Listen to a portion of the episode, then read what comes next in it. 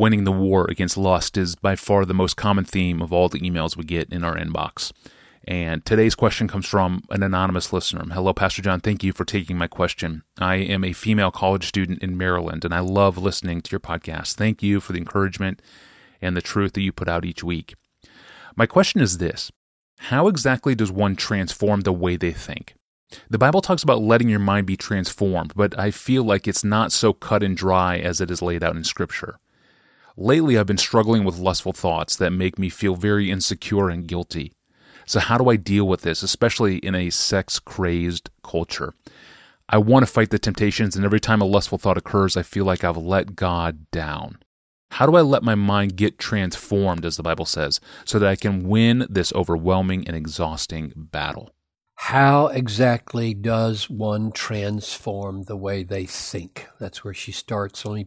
Let me pick up there. There's so many pieces to her words that I'm probably not going to touch on every one of them, but let me give our college student friend in Maryland a simple two-part paradigm for transforming the way we think, and then try to fill it out with a few details. Let me use the analogy of becoming physically fit or physically transformed into fitness to illustrate how we may become spiritually or mentally transformed in fitness.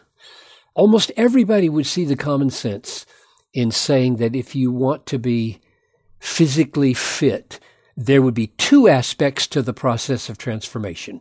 Let's call them resistance and reception.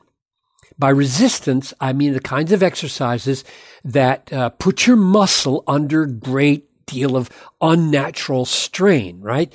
For example, you want your biceps to be stronger so you can lift heavier packages or lift light ones more easily. You curl a weight up and down, say 10, 15, 20 pounds, and you do it enough times that the last one you can barely do it. The resistance is so strong against your bicep. And in that process of resistance, the bicep, ironically, becomes stronger. It's strange that you make yourself look like an idiot, trembling and pulling and unable to pull it up for the 10th or 20th time. And out of that weakness, a few weeks later, lo and behold, your bicep is stronger. And what I mean by reception, so that was resistance. What I mean by reception is that you take into your body, you receive healthy foods and sufficient sleep. The kind of activity that is not so much pushing against something, but rather welcoming right and good things into your body. So there's the analogy, and you can work with it and see if I've got it right physically, because I don't know much about that, but it seems to work for me. And now let's apply it to the spiritual, mental fitness of the way the Bible says it happens. And of course, these resistance and reception are not sequential. They're not sequential, like some days you do resistance and some days you eat. No, it's simultaneous at the same time, in the same days. First, there's the biblical principle of resistance. So James says in James 4:7, resist the devil and he will flee from you. And Paul says in Romans 8:13, put to death, kill the deeds of the body by the Spirit. So we kill specific sins by targeting them with lethal resistance. James chapter 1, verse 3, the testing of your faith produces steadfastness. So the testing of faith corresponds to the lifting of the barbell by your bicep. Some temptation or some suffering comes into your life and threatens to conquer you and ruin your faith and your holiness, and you have to lay hold on a promise of God and push hard against the rising doubt and unbelief with all your might as you rely upon the promise of God, and so push back the encroaching darkness just like you push on the floor when you do push-ups. Why? Because this produces steadfastness or endurance. This means that those tests, those pressures of unbelief and temptation, those tests that have to be resisted by faith result in two things. They enable us to resist greater tests, greater temptations, greater suffering in the future, and they enable us to meet the old test that used to make us stumble with relative ease so that we're not thrown into crisis every time we meet some sexual temptation, say. Now, all of this applies to lust and sexual temptation because those are thoughts and tests that we have to resist. We have to take hold of a promise of Christ, believe it, and then use it to push, actively push the thought out of our minds. We say, no, no, no. I mean, I do this. I'm not kidding here. I mean, a thought, some lustful thought or some image comes into your mind, and you've got about 5 seconds to decide whether you're going to let it take over or whether you're going to push on it with, no, you're out of here. In Jesus' name, you're out of here. Directing your attention to some superior promise. Jesus is better. Jesus is enough. He said this. You're out of here. And you keep pushing till it's gone. So that's what I mean by resistance. The resistance half of transformation. And I want to encourage you that even though it may feel or sound exhausting at first, it really does yield a peaceful fruit of righteousness. Read Hebrews 12 and you'll see what I mean. Now here's the second half. That's only the first half. And so many Christians try to solve the problems of their temptations and their defeats only by the resistance half of sanctification. And it won't work. It just won't work in the long run. So let me give what I mean by the reception part. 2 Corinthians chapter 3, verse 18, we all with unveiled face, beholding the glory of the Lord, are being transformed into the same image from one degree of glory to another. This comes from the Lord who is the Spirit. Notice, this comes from the Lord, the Spirit. We are receivers. We are receivers. This is the reception side.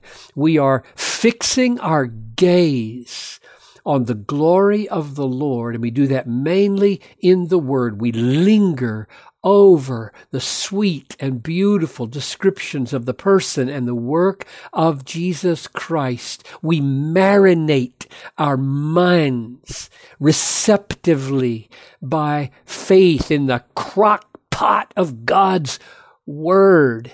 And we fix our eyes, the eyes of our hearts, on Jesus. And the more we receive and receive into our hearts the beauty of Christ through the eyes of the heart, as we read and meditate, the more we will have His desires, His preferences, His convictions. We will be receptively transformed. Oh, how sweet to have that receptive transformation so that the hooks of the devil don't even lodge themselves anymore. Here's another passage to stir in. Colossians 3:10 that reminds us that in Jesus we are new creatures, we have new selves, but we must put on the new self. That is, receive the new self. Put it on like a coat. Consciously receive it. But there's a phrase in Colossians 3:10 that tips us off how it happens. It says, put on the new self, and here it comes, which is being renewed in knowledge after the image of its creator. So the transformation of the mind and the desires and the thoughts of the new self happens in knowledge. This is just like saying, look to Jesus more and more, and your thoughts and your feelings will be changed. You will experience your newness. Here's the last passage I'll mention that relates to newness through beholding Christ, newness through knowledge. And it relates specifically to sexual temptation. 1 Thessalonians 4, verses 3 through 5. Here's what Paul says. This is the will of God, your sanctification, that you abstain from sexual immorality, that each one of you know how to control his own body in holiness and honor. And here comes the key. Not in the passion of lust, like the Gentiles who do not know God. So notice where Paul lays the fault of sexual passion taking control and ruining our lives. He says that passion, that sinful passion, rules in people who do not know, just like Colossians 3:10, don't know, just like 2 Corinthians 3:18, don't see, don't meditate on, don't know, don't absorb, don't receive the knowledge of God. In other words, they haven't been renewed in knowledge. They haven't set their minds to behold the glory of Jesus day and night so that they become like what they admire. And so they are at the mercy of their sinful passions because they haven't been transformed by putting on the new self renewed in knowledge. So that's the biblical pattern of transforming our minds and our hearts so that we are less vulnerable to sexual temptation. It's both resistance against unbelief and temptation and doubt and Satan, and it is the sweet, enjoyable reception through God's word of the preciousness and the beauty and the greatness of Jesus, both resistance and reception over time transforms our hearts and our minds. So critical. Thank you, Pastor John, for joining in the fight against lust over the years and for taking so many questions in the podcast about this ongoing struggle. And thanks for the question. Many questions are anonymous. We always respect your privacy when you send those in to us, and just say in the email, I would prefer not to have my name mentioned. We'll always respect that. And many of our questions come from college students who are seeking to honor Christ on campus, and it's not easy. In fact, it's a huge challenge for students who are in state colleges, in private colleges, Christian colleges. All of them come with real-life temptations that resonate with many other listeners. And we would love to hear the questions that you face, because every time we get a question, it's articulating questions and challenges that many other listeners face. That's really what this podcast is about. It's about hearing from you to address a group of people who are facing the same thing. Because we are really in this together, helping one another. And you can send us your questions through our online home at desiringgod.org/askpastorjohn. I am not sure what's next on the docket, but Lord willing, we will return on Friday with another one of your excellent and thoughtful and specific questions. I'm your host, Tony Ranke. Thanks for listening to the podcast, and we will see you next time.